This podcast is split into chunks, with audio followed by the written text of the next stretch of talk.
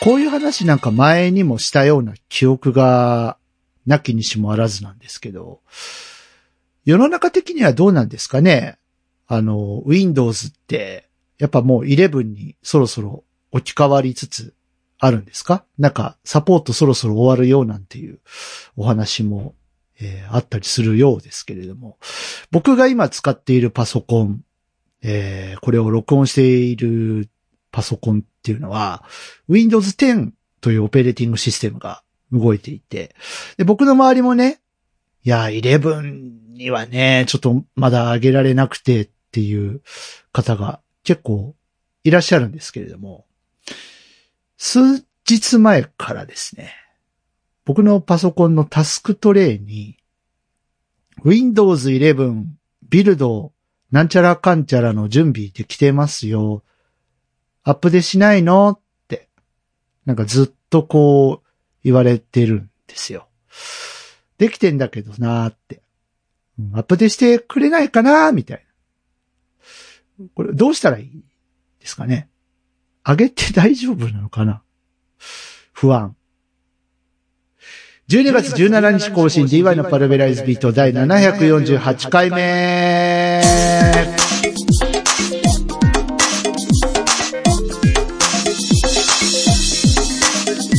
皆さんどうもこんにちは。DY のパルベライズビートへようこそ。今回もアクセスしていただいてありがとうございます。パーソナリティの DY です。ご無沙汰しております。1ヶ月半ぶりぐらいの、パラビでございますけれども、みんなどうでした？元気でした？って、ね、僕が言う話じゃないよね。本当ご心配いただいて、番組ではね、取り上げませんけれども、たくさん DM とか LINE とかいただいて、本当にありがとうございました。まだ本調子とは言えないんですけども、今日はね、久しぶりに本放送ということで、本放送で言うともう3ヶ月ぶりぐらいになるのかな、やっていきたいと思います。お便りをね、いただいているので、それをご紹介したいなというのと、あとまあ、そうですね、やることとしては前回と同じかな、近況報告みたいなところをやっていけたらと思っているので、はい。まあ、あんまり、こう、おっさんの日常に興味ないかもしれないですけどね。よかったら、楽しんでってください。なんか、今年は暖冬と言われているようですけれども、そうかと思うと、今収録日時点ではですね、今日は17度ぐらいまで、行くらしいんですけど、配信日になっている12月17日、名古屋、最高気温8度だそうです。何ですか、このアップダウンは。そりゃ体壊すってマジで、ね、ヒートショックとかいうレベルじゃない、地球ごとヒートショックだわこんなもん本当にねえ、本当寒暖差激しいので暖房とかね適切に皆さん使って、寒さをしのいで、本当体調にも気をつけてくださいね。暖かくしてお聞きください。ということで、パルベライズビートお届けしていきます。最後までよろしくお願いします。桜の季節に、また、きっと。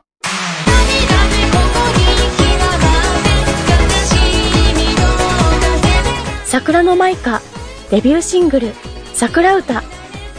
iTunes などの各種デジタルミュージックストアおよび Spotify などの各種音楽サブスクリプションサービスより販売配信中。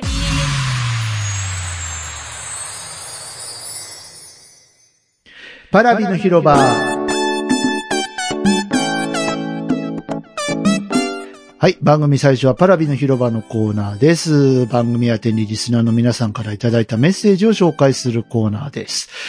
先ほども言いましたけども、お便りをいただいていますので、そちらをね、紹介していきたいと思います。本当に休み中にもかかわらず、ね、ご意見ご感想どうもありがとうございます。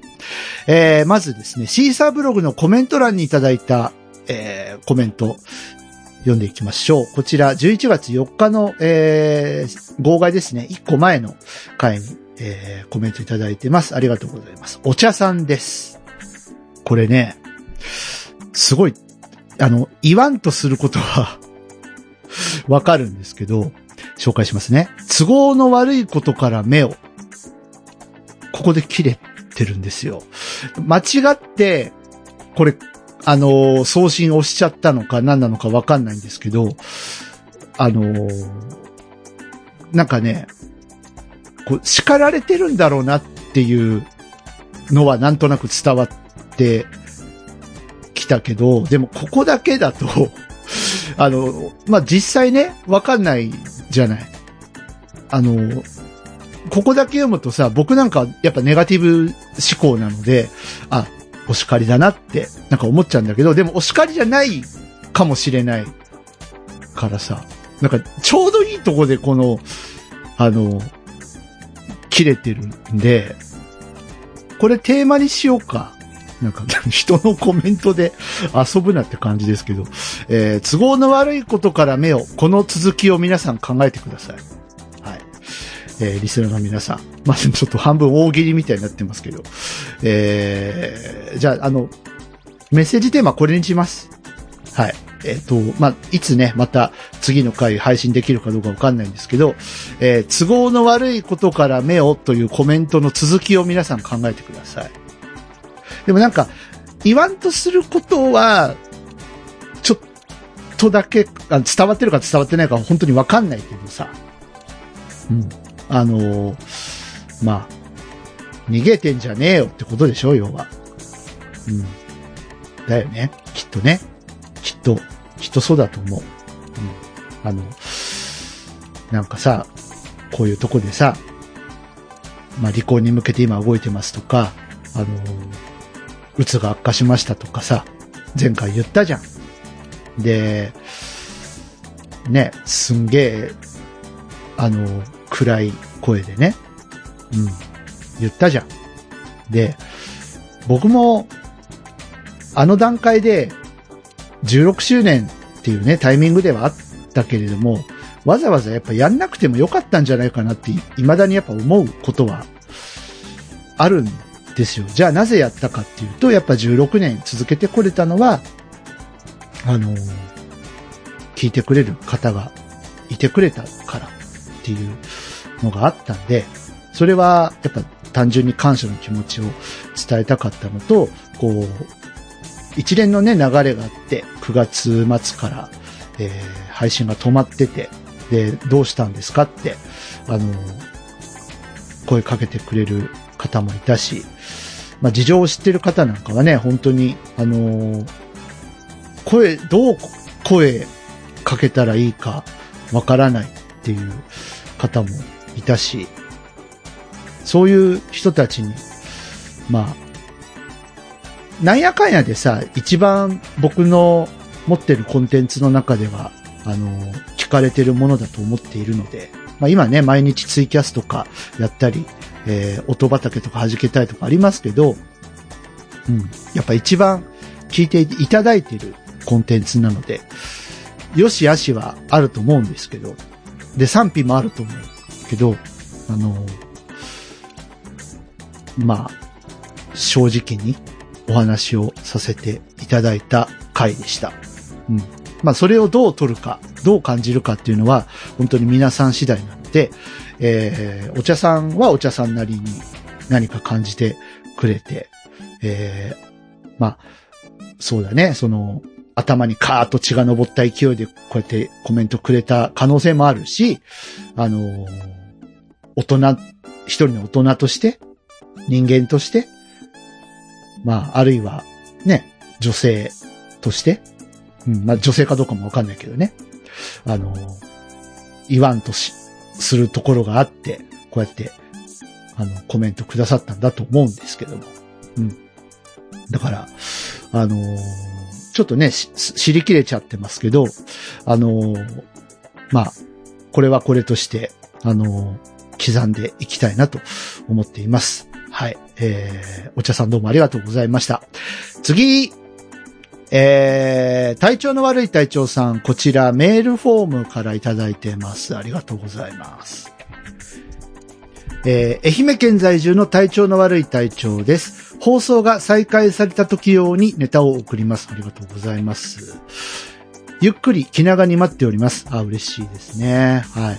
まあ、今日は一旦復活ですけど、また次いつ会えるかわからないですが、でも来週はね、ちょっとやろうと思ってる。まあ、それはまた後で話しますね。気長に待っててください。どうもありがとうございます。本当感謝してます。一応、新年明けましておめでとうございます。あ、そこまで見越して。はい。すいません。年内でした。2023年11月23日、DY さんの X での発言。はい。怖いって、周りちゃんと見ようぜ。と、草刈り機の事故の記事をポストされてましたが、しました。はい。多分、あれは、キックバックという現象で、回転するお皿のようなノコハが、木など硬い、これ故障でいいの？木など硬い故障が異物に当たり、回転数、ノコハの勢いで草刈り機の先が吹っ飛ばされる現象なのかなと。うん。あ、そういうのがあるんだ。キックバックって言ったらさ、米津玄師さんの、惹かれるシリーズ。ね、YouTube 皆さん探してください。はい。車道に出てね、いろんなものに惹かれていく、そういうマッド動画があるんで、もう、本当に遊ばれてます、キックバックっていう曲では。はい、MV ね。よかったら探してみてください。まあ、そんなことはいいや。実際に草刈りしてて一番気をつけなくてはいけない動きです。回転が速すぎるとキックバックしやすい感じがします。ということで、いただきました。そう、大分のね、事故だったんですよ。で、草刈り機を、使ってて、横で作業してた、80運歳のおじいちゃんだったかなに、歯が当たって、そのおじいちゃん亡くなられてしまったんですけど、全然僕、草刈り機の構造が分かってなくて、で、なんで周り見てないのって、なんかちょっと思っちゃったんですよね。それで、つぶやいて、そしたらご丁寧に、こうやって教えてくれました。そうか、なんか単純にさ、草をわっさわっさ買ってくだけじゃないんだね。そういうなんか、ちゃんとの、電ノコというか、草刈り機の、形を知らないんで。うん。あ、でも一回見たことあるかな。かなり昔ですけど、30年以上前。だからそれに比べると、形も変わってるだろうし、なんか機能的にもいろいろ進化はしてるかもしれんね。うん。はい。隊長さんもうちょっとあります。話変わって、肩こりが治りません。あら。どうしても下を向いてする作業が多いので、頭を下に向けてるので、頭の重さで筋肉が張っているのかなと、肩こりにいい体操ってありますと、以上隊長でしたということでいただきました。肩こりね、悩むね。僕もね、ひどい肩こり。この間もう久々にね、肩こりすぎて吐き気がしてきちゃって、もう具合悪くて、たまんねえっていう時ありましたけども、肩こりにいい運動。まあ、これ言うと元も子もないんですけど、YouTube にたくさん転がってますんで。肩こり体操とか、肩こりにいいヨガとか、うん、ありますんで。とか言うとさ、ダメですよ。仮にも国家資格持ってるプロのマッサージ師がそんなこと言ったら。ということで、軽くね、どこででもできるし、立てても座っててもできる、簡単な体操。まあ、一緒にやってみてください。今から、僕も、やりますんで。まあ、単純にね、本当に単純なやつ。まあ、首をすくめるというか、そういう感じで、肩を上下する運動ね。上下、上下、上下。皆さんやったことあるでしょ？大抵の人。あとは肩関節をこう前後にぐるーっとゆっくり回していくとか、あとはこう胸を開く運動、ぐーっと肩甲骨をぐーっと寄せる。で、まあこれ呼吸と一緒にやるといいですね。こう胸を開くときは息を吸って、で胸をこう閉じるときは息を吐いて、もう一回肩甲骨を寄せて、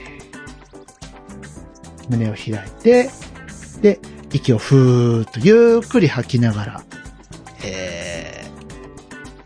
楽な姿勢に戻ると、これがまあ一番簡単な対処法かなと思います。まあ肩って言ってもね、その肩上部、要は肩の上の部分が凝るのか、肩甲骨のまあなんていうんですか、際って方言肩甲骨のそのまあ肩甲骨と背中のところが凝るのか、首が凝るのかでまたこれね変わってくるんですが、まあ一番その肩が凝ったなっていう時に、まあオーソドックスな体操としてはこのまあ3つですかね。まああとはちょっとこう首ね、下向いてやる仕事が多いっていうことなので、首の運動もちょっと取り入れるといいかもしれませんね。首を前ね、下向いて上向いて、はいもう一回下向いて上向いて、でまあ余裕があれば耳の後ろぐらいに親指をこうセットして、眉間のところに後の4本の指を置いて、こう親指をぐーっと上に押し上げます。ぐーっと上に押し上げて力抜きます。これ別にそんなね、力強くやる必要ないです。ぐー、気持ちがいいなーっていう程度で。ここ痛い人結構いるんでね。ぐーで力っていうのをやってあげると楽になるかもよ。うん、やってみてちょうだい。はい。で、こんな感じでいいでしょうか。はい。一応マッサージ師20年やっております。DY の肩こり体操講座でした。はい。なんかいいね。こう。なんか久しぶりに仕事した感じがするわ。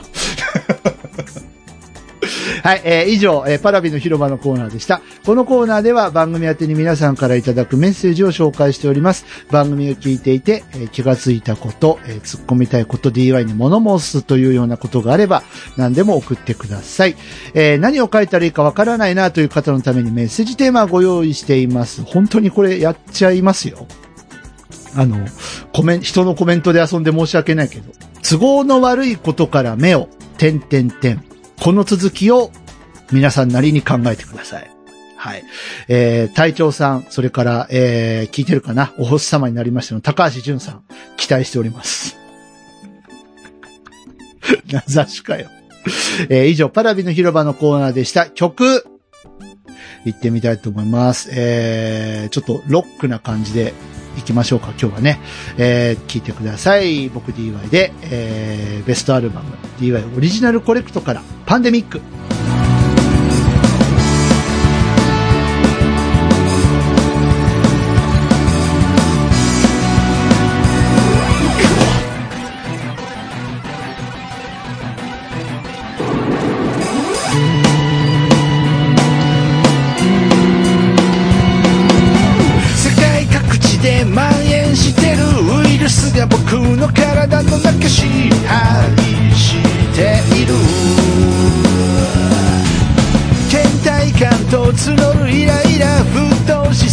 熱い怒りで衝動しそうだ。密閉隔離された部屋に繋がれ、今を壊したくなる。迫る限界値、それをひた隠して誰もが生きてゆく。声を上げられない息苦しさも大人のルール。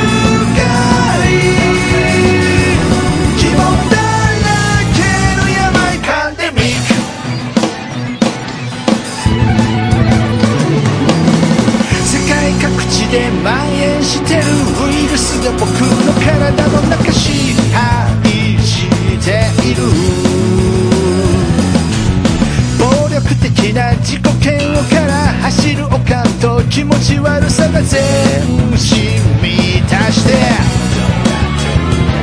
逃げることも時には正義なんだと誰か言ってくれよ。ササには悔いしかないエビデンスに君は耐えられる。薬でも効果は個人差でワクチンはどこだパンデミック。お送りしている曲は、僕 DY の今年5月に販売させていただきましたベストアルバム DY オリジナルコレクトからパンデミックという曲です。もともとはねセカンドアルバムエモっていうアルバムに、収録していたものなんですが、ベストアルバムにも入ってます、セカンドアルバムを引き続き配信中です。応援してください。 CM。 正しいとか2016年から2022年までに発表してきた中からシングルとしてリリースした楽曲を中心にセレクト。さらに2023年最新の1曲も加えたミュージシャン DY の名刺代わりのベストアルバム DY オリジナルコレクト。各種デジタルダウンロード販売並びに音楽サブスクリプションサービスから配信中。フリートーク。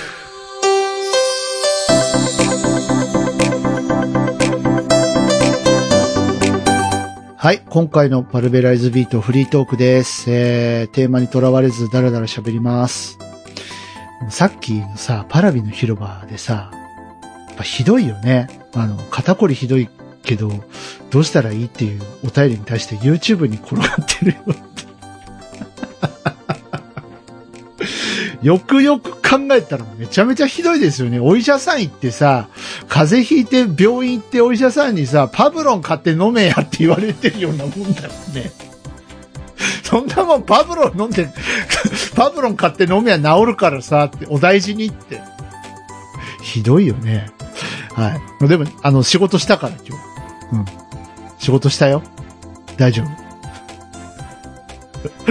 夫。ね、隊長さん何かのお役に。お役に立てばいいな。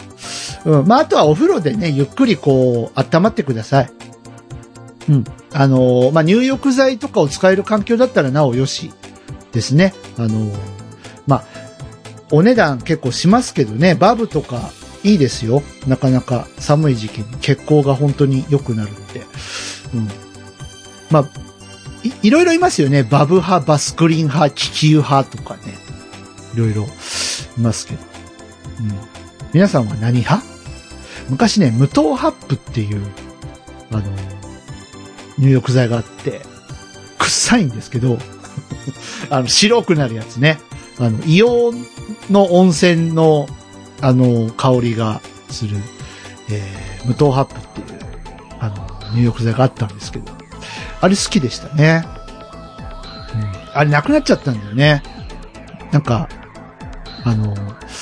ちょっと問題があって、うん、なくなってしまったんですけど、うん、なんか温泉の素とかもね、買いたいですよね。温泉行けないからさ、ね、まあ大分にいる頃から温泉行けないんですけど、こう、時々さ、大分時代にこう、シンさんが、聞いてます大阪のね、ジョパネットのシンさんがですね、いらしたときに、あれが最後だよ、温泉行ったの。ねえ、シンさんと温泉入ろうぜ、つって。あ、一回あったね、パラビのお正月企画かなんかで、男二人で裸で温泉入って、収録って。やったわ。うん。あれも、もう10年近く前ですか。懐かしいね。うん。そりゃこっち来てからシンさんに会ってねえな。元気してんのかな。時々配信は聞かせていただいてますけど。ね。お元気ですか？うん。ね。今度お話ししましょう。なんか今度お話ししましょうって言って、ちょっとね、ごめんなさい。放置してる方が、割といて、放置というか、ちょっとね、僕自身もまだ、不安定だったりするので、なかなかこう、長い時間人とおしゃべりができる状態じゃなくてですね、なんか疲れちゃうんですよ。それで、もうちょっと元気になったらということで、ご連絡いただいている方にはね、言ってるんですけど、そんな中ね、ポッドキャストぼちぼち、配信を再開しているものもありまして、音畑とか、弾けたいラジオとか、その辺はね、先日、最新回更新 しました。うん、どうですかね、聞いていただいてる方もいるかな、パルベライズビートと一緒にね、もし、そんな番組やってるの知らなかったわっていう方いたら、今日のね、記事ページとかにもリンク貼ってますので、よかったら他の番組も、聞いていただけたらなと思います。ポッドキャスト復帰第1弾がパラビじゃなかったっていうのは、なんとなく、僕の中でですよ。僕の中で、これがメインコンテンツなのになっていう気持ちはあるんですけど、やっぱ一人なんで、一人で喋ってると、結構、やっぱ孤独なんですよね。うん、で、ツイキャスとかだとさ、聞いてくれてる人がダイレクトに見えるじゃないですか。ね、数字で見えたりだとか、コメントをね、リアルタイムでくださる方がいたりとかするので、まだなんか寂しくないなって思ったりするんですけど、こうやって、マイクに向かって喋るっていう、いわゆる収録スタイルっていうのは、本当に何年やっても不安は不安で、ね、もうかれこれ16年っていう話を先日しましたけども、5年前からもそうだし、なんなら始めた頃からそうだし、こんな一人喋りを誰か聞いてくれるんだろうかという中で、よう始めたよね。うん。で、よう続けたよ。本当。で、その16年の間に、いろんな人にね、助けてもらいながら、チョッパーさんだったりとか、それこそ、ゲストで来てくださったシーンさんとか、おとがめっていうポッドキャストを通じて知り合った、おとがめを通じてじゃない。ラジコマっていうポッドキャストのポータルサイトがあったんですけど、そこを通じて知り合ったおとがめの春さんとか、あと、なんであの時放送局の徳松さんとか、本当いろんな方々、ね、助けていただきながら、こうやって歩いてくることができて、で、そうですね、今日で748回目を数えるわけなんですけれども、うん、前回から僕の生活は、号外ね、前回の11月4日の号外から、大きく変わったかと言われれば変わってはいません。うん、メンタル的な状況もそんなにこう良くなってるわけではなくて、今は冷静に喋ることができていますけども、時々、わけもわかんなく、こう、わーってなっちゃう時もあるし、涙が止まらなくなる瞬間もあるし、夜は夜で、ツイキャスをやってないと、こう、自傷行為に走りそうな時も実はあって、それもあってね、それをなんか自分の中でこう、自傷行為から逃げる意味合いもあって、ツイキャス毎日やってるんですよ。うん。で、それもあっておかげさまで前回よりは声も出るようになったし、ちょっと笑えるようにもなったし、うん。あとね、もうあんまり言わないけど、あちこちで俺言い過ぎてるからあんまり言わないけど、あるアーティストとの出会いが、やっぱすごく大きくて、あのちゃんなんですけどね。うん、今バラエティとかで引っ張りだこじゃない、あのちゃんって。で、まあひょんなことから本当に彼女を知ったんですけど、アーティスト活動もしてるっていうことで、彼女の曲をちょっと聴いてみようと思って、いろいろ配信されてるものを聴いていたら、やっぱエモーショナルだったんですよ。すごく。今これを伝えたい。これを分かってほしい。みんなそう、なんかね、みんなそうじゃないって、ね。みんなで頑張ろうよじゃなくて、今私はこれを伝えたいんだ。とか、うん。なんかそういうね、なんか内なる思いを吐き出す力をすごく持ってる子だなって。なんかすごい上から目線になっちゃってますけど、うん。なんかそんなんでね、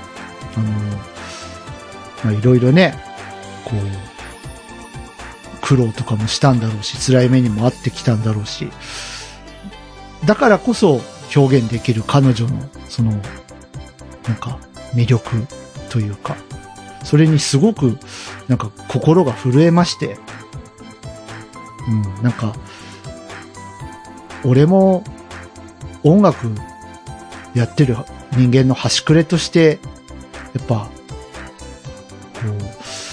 う、僕はね、趣味ですけど、でも、ちょっと飛び越えてみてもいいのかなって思えたんですよね。趣味言ってるけど、うん、なんか、もう一歩ちょっと踏み出してみる覚悟とか勇気とか、うん。もっとやろうよって吐き出そうよって、う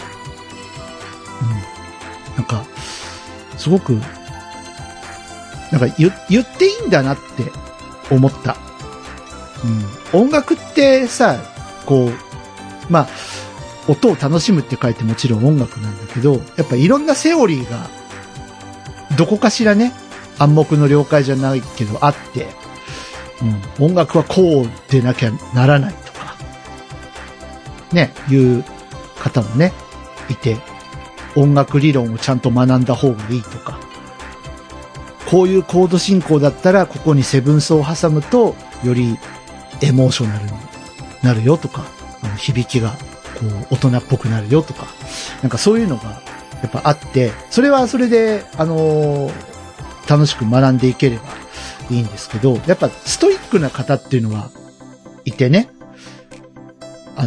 やっぱ全部独学でやってる僕みたいな人をやっぱなんて言うんだろうなやっぱちょっとこうはーんみたいな感じで見てくる方もいるんですよ。それが悪いとかいいとかじゃなくてストイックなんですよね。なんかこうビチッと論理に基づいてやってないことがもう気持ち悪くてしょうがないっていうのもわかる。なんか、そういうのありなのみたいな。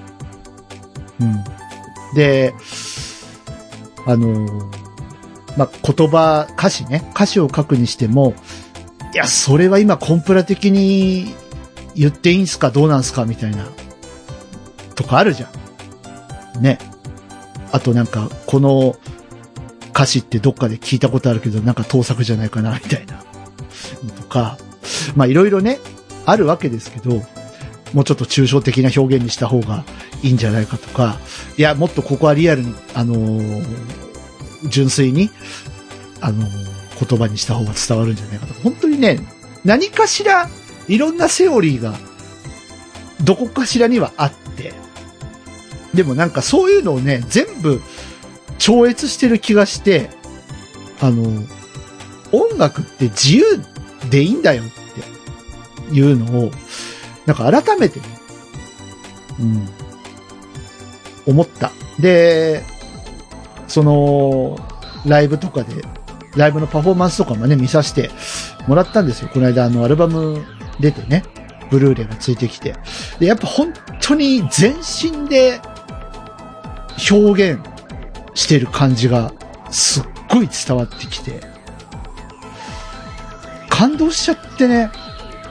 うん。だから、もっと僕も、音楽頑張ろうって思いました。なんか、本当に僕自身もこうやって今喋ってますけど、普段の生活の中でも、言葉を使って、まあ人ってね、コミュニケーションをしていく。それは当たり前のことなんだけど、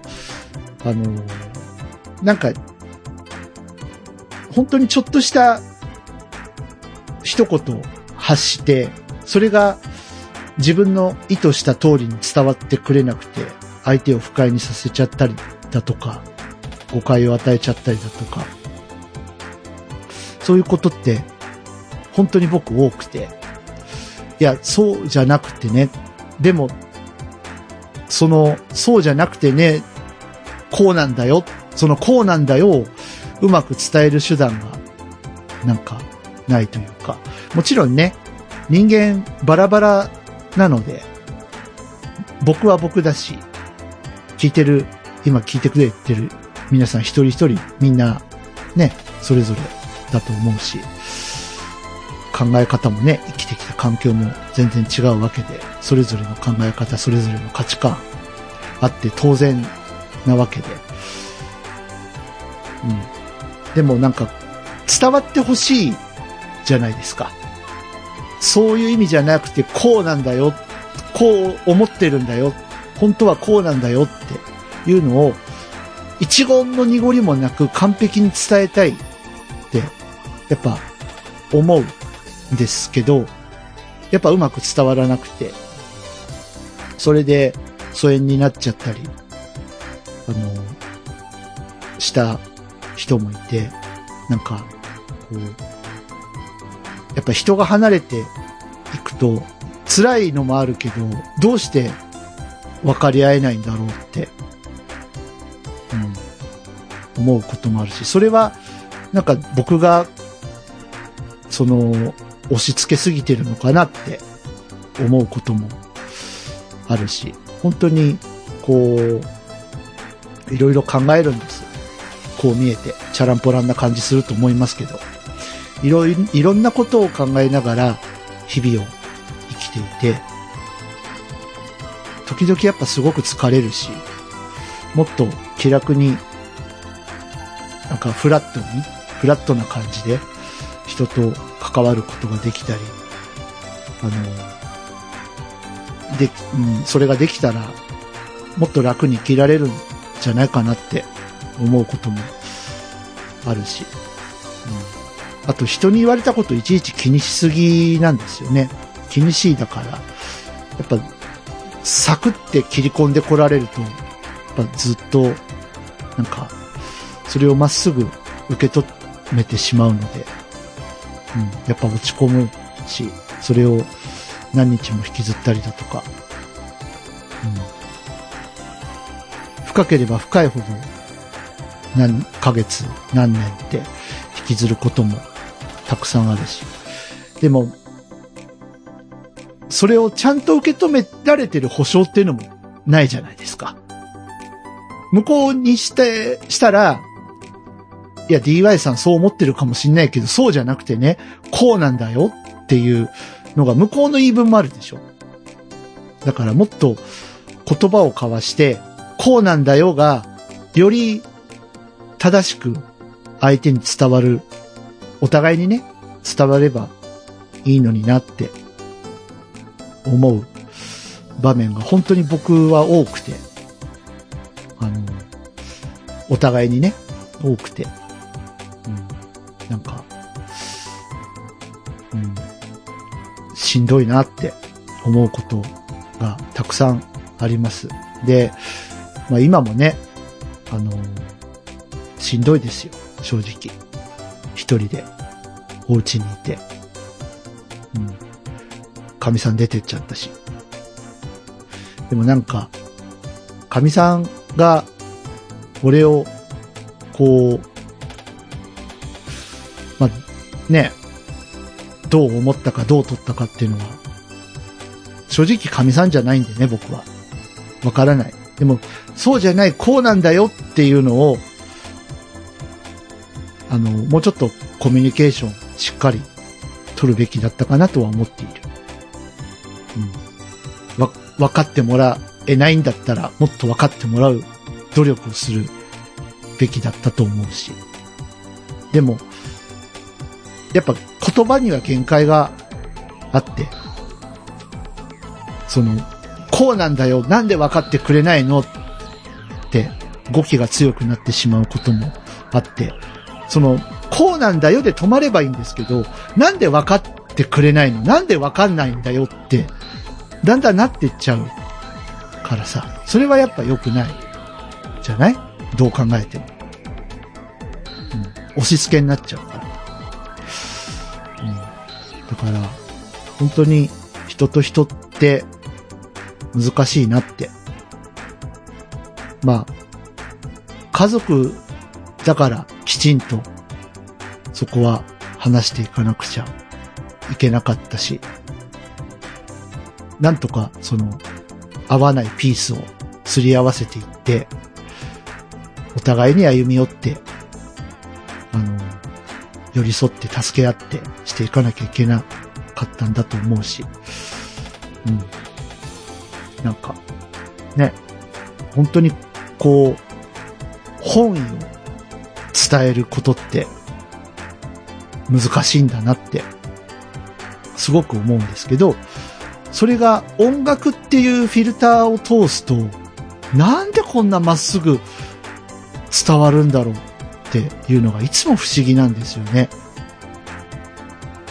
たださ、自分の言いたいことをメロディーに乗せる、それだけなのに、なんでこんなあったかい気持ちになるんだろうとか、なんでこんな熱い気持ちになるんだろうとか、なんで俺今泣いてるんだろうとか、そういう感覚になるのが昔から本当に不思議なので、やっぱ自分も音楽を作るようになって、やっぱ嘘がつけないツールだと思うんですよね。本当にその透き通ったものを吐き出すことができるツールだと思っていて、みんな言うじゃないですか、ミュージシャンの人って音楽は嘘つかないからねって、だから僕はやっぱりね、まあ小学生の頃にちょっとね痛い経験をしていて、嘘っていうものに対してすごく嫌悪感があるので、まあ絶対に嘘がつけないものっていうものに対する執着っていうのは人以上にあると思うんです。だから音楽を続けてるのかなって思うし、これからもまあプロとかアマとかそういうのじゃなくてさ、続けていった方がいいんだな、続けてていいんだなって思えたので、本当にさんには感謝をしている。それをね、今ものすごく伝えたいの、さんに。どうしたらいいんだろうね。なんか彼女もさ、もうすごいコミュ障じゃないですかね。それが本当かどうかはわかんないよ。テレビで見せる顔と現実はね、違うかもしれないけど。なんか、X とかもさ、リプライが怖いとか言うじゃん。あの人。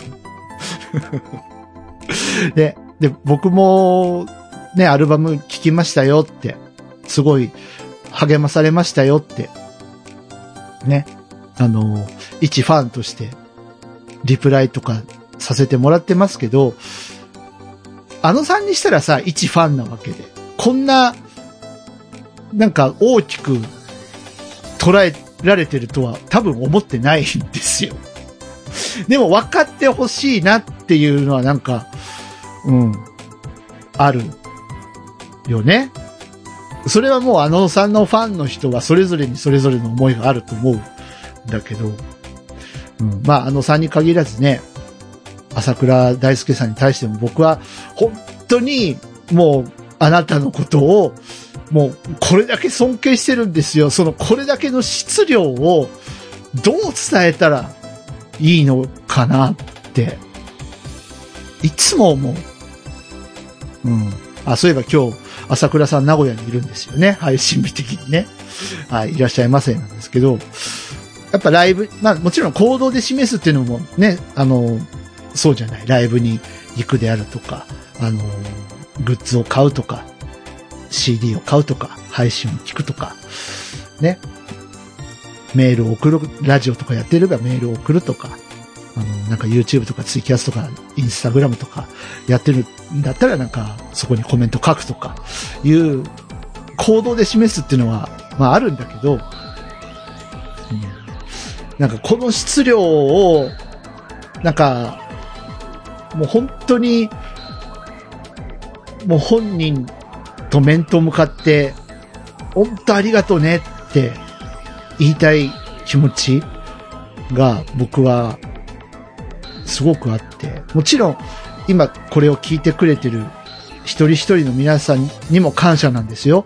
もうほんとこんなクソつまらないさ、おっさんの一人喋り聞いてもらってさ、ほんと、まあ16年やってこれたんでね、まあくだらないこともたくさんやってる番組ですけど、うん、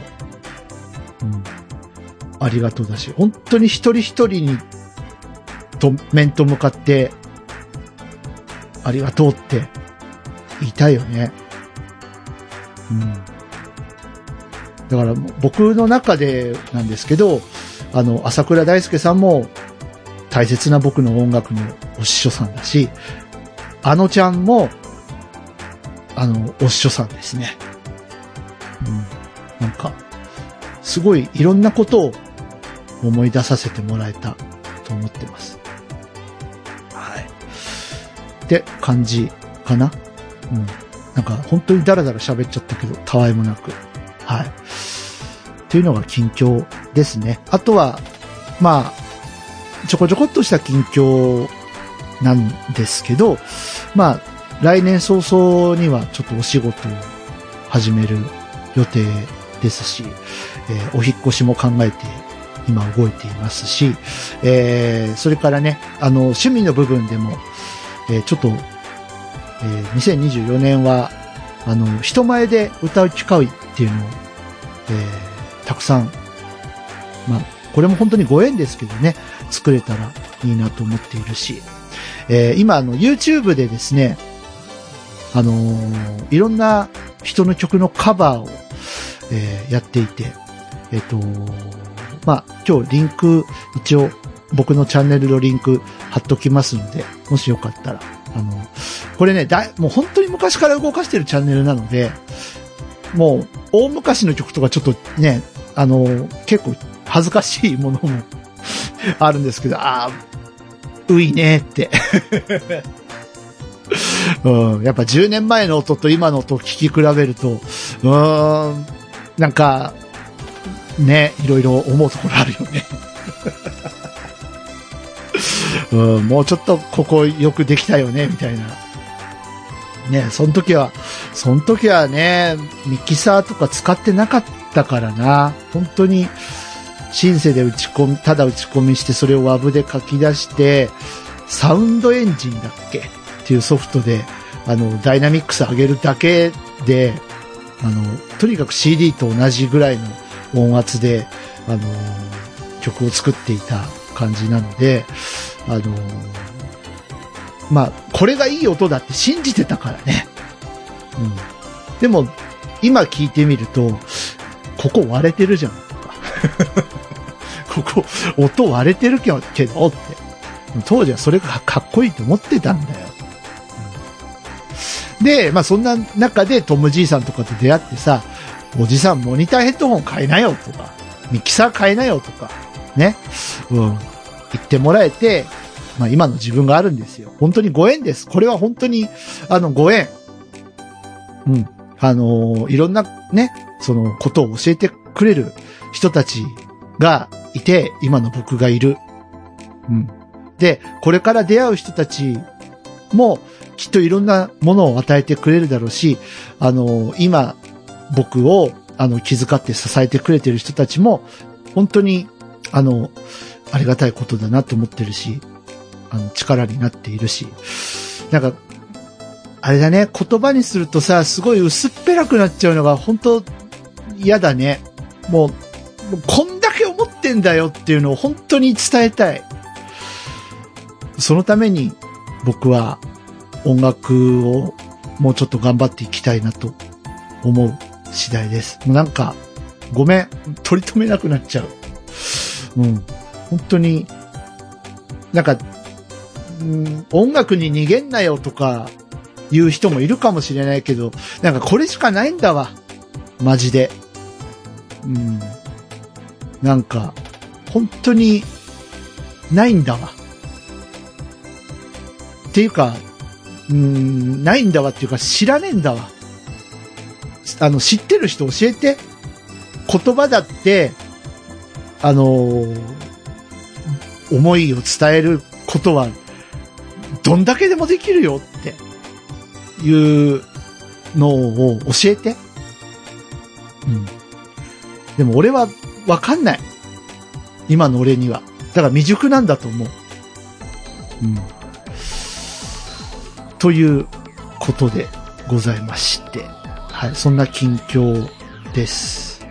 うん、はい、お分かりいただけたでしょうか。で、ちょっと一回 CM 挟もうかな。まあ、来週パラビやろうと思ってるっていう話をしたと思うんですけど、その告知等々をやっていきたいと思います。じゃあ一旦 CM です。喜びも悲しみも、愛しさも切なさも、ずるさも悔しさも、ごめんねもありがとうも、君とつないだ一つ一つの手のひらへ。 DY ファーストフルアルバム。きっと絶え間なく熱く流れるシー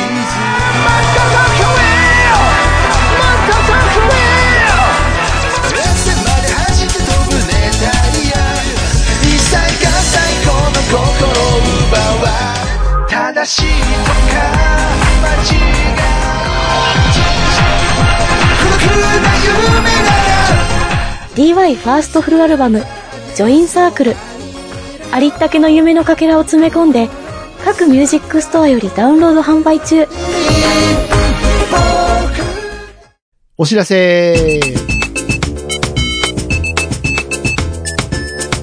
はい、もう何分喋ってるかわかんないですけども、すいません。思いが溢れすぎて、こんな時間になってしまいましたが、次回のパルベライズビート、クリスマスイブですね。はい、ちょうどね。なので、なんか、自分へのクリスマスプレゼントとか、皆さん、お考えの方もいらっしゃらないですか？どうですか？ということで、今年もやります。DY のパルベライズビート、DY ベストバイ2023。やるよ。つってもね、まあ、書き出してみないとわかんないですけど、あんまり変化ないかもしれない。去年から比べて、俺去年のベストバイちょっと一回聞いてみるわ。なんか変化がない気がする。うん。去年あれでしたよね。もう殿堂入りで任天堂スイッチが1位で、まあ、1位でというか殿堂入りで、で、1位は、e ベースボールパワフルプロ野球2022でしたけど。うん。それは覚えてる。だから2、2位から10位まで覚えてない。うん。なので、まあ、ただ、なんとなくね、あれが入ってたな、これが入ってたなっていうのを考えると、多分あんまり変わらないんじゃないかな。気はしているんですけども、そんな中でもね、今年買って良かったもの、使ってみて良かったサービスとか、そういったものをね、紹介していきたいと思いますので、来週は DY のパルベライズビートクリスマスイブやります。まあ、楽しみにしてくれる方がいたら嬉しいです。よろしくお願いします。以上、お知らせでした。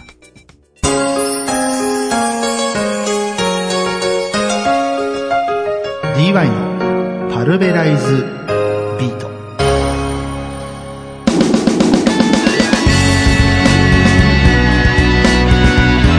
DY のパルベライズビート、お別れの時間が来てしまいました。楽しんでいただけたでしょうか。本当に取り留めなく喋っちゃったので、最終的に何分になってるかわからないですけども、長丁場お聞きいただきありがとうございました。こうやって溢れる気持ちをなんかちょっとでもね、そのまんまの状態で、本当に無味無臭、透明な綺麗な状態でお渡しできればいいんですけれども、本当にね、難しいです、言葉って。はい、パルベライズビートでは皆様からのお便りをお待ちしております。各種コーナーがありますので、どしどし参加して一緒に番組を盛り上げてください。普通のお便り、普通おたもお待ちしております。メッセージテーマは、お茶さんのメッセージの続きね。都合の悪いことから目を、この続きを考えてください。ほんとひどい番組だよね。人のコメントで遊びやがって。これがパラビだ。各種方法でお待ちしております。パルベライズビートの特設メールフォーム、シーサーブログの番組ページのコメント欄、直メールはすべて半角小文字です。パラビ@momomail.com parabi@momo-mail.com、ツイッターをじゃない X を旧ツイッターをされている方は、番組のハッシュタグがあります。ハッシュタグシャープパラビシャープ parabi をつけてポスト、お好きな方法で番組にアクセスしてみてください。たくさんのメッセージお待ちしております。はい。それから、僕 D は YouTube でね、いろんな人の曲のカバー最近始めました。それから、アルバムとかね、シングルとかいろいろ出ております。ベストアルバム D はオリジナルコレクト、あとオリジナルアルバム3作品、そして、花水木のね、リミックスとかも今年販売することができました。ありがとうございます。そして桜の舞香さんに書きました桜歌。こちらも、現在、絶賛販売中です。それぞれ応援よろしくお願いします。すべての、リンク貼ってますんでね、番組ページにね、飛べるようになっておりますので、応援よろしくお願いします。ピンと来たらシェアとかしてもらえると嬉しいです。はい、そんな感じでしょうか。もう喋りすぎてお腹が空きましたけど、さっき朝飯食ったばっかなんですけどね。腹減ってきちゃったどうしよう。はい、ということで、じゃあまた来週ですね、ベストバイ。どれだけ参考になってるかわからないですけども、今年もやるので皆様、待っててください。ということで、DY のパルベライズビート、ここまでのお相手は私 DY でした。それではまた来週、ごきげんよう、バイバーイ。描いてたよりもそんな明るいもんじゃなかったけれど、あの頃なりたかった自分からはとんでもない。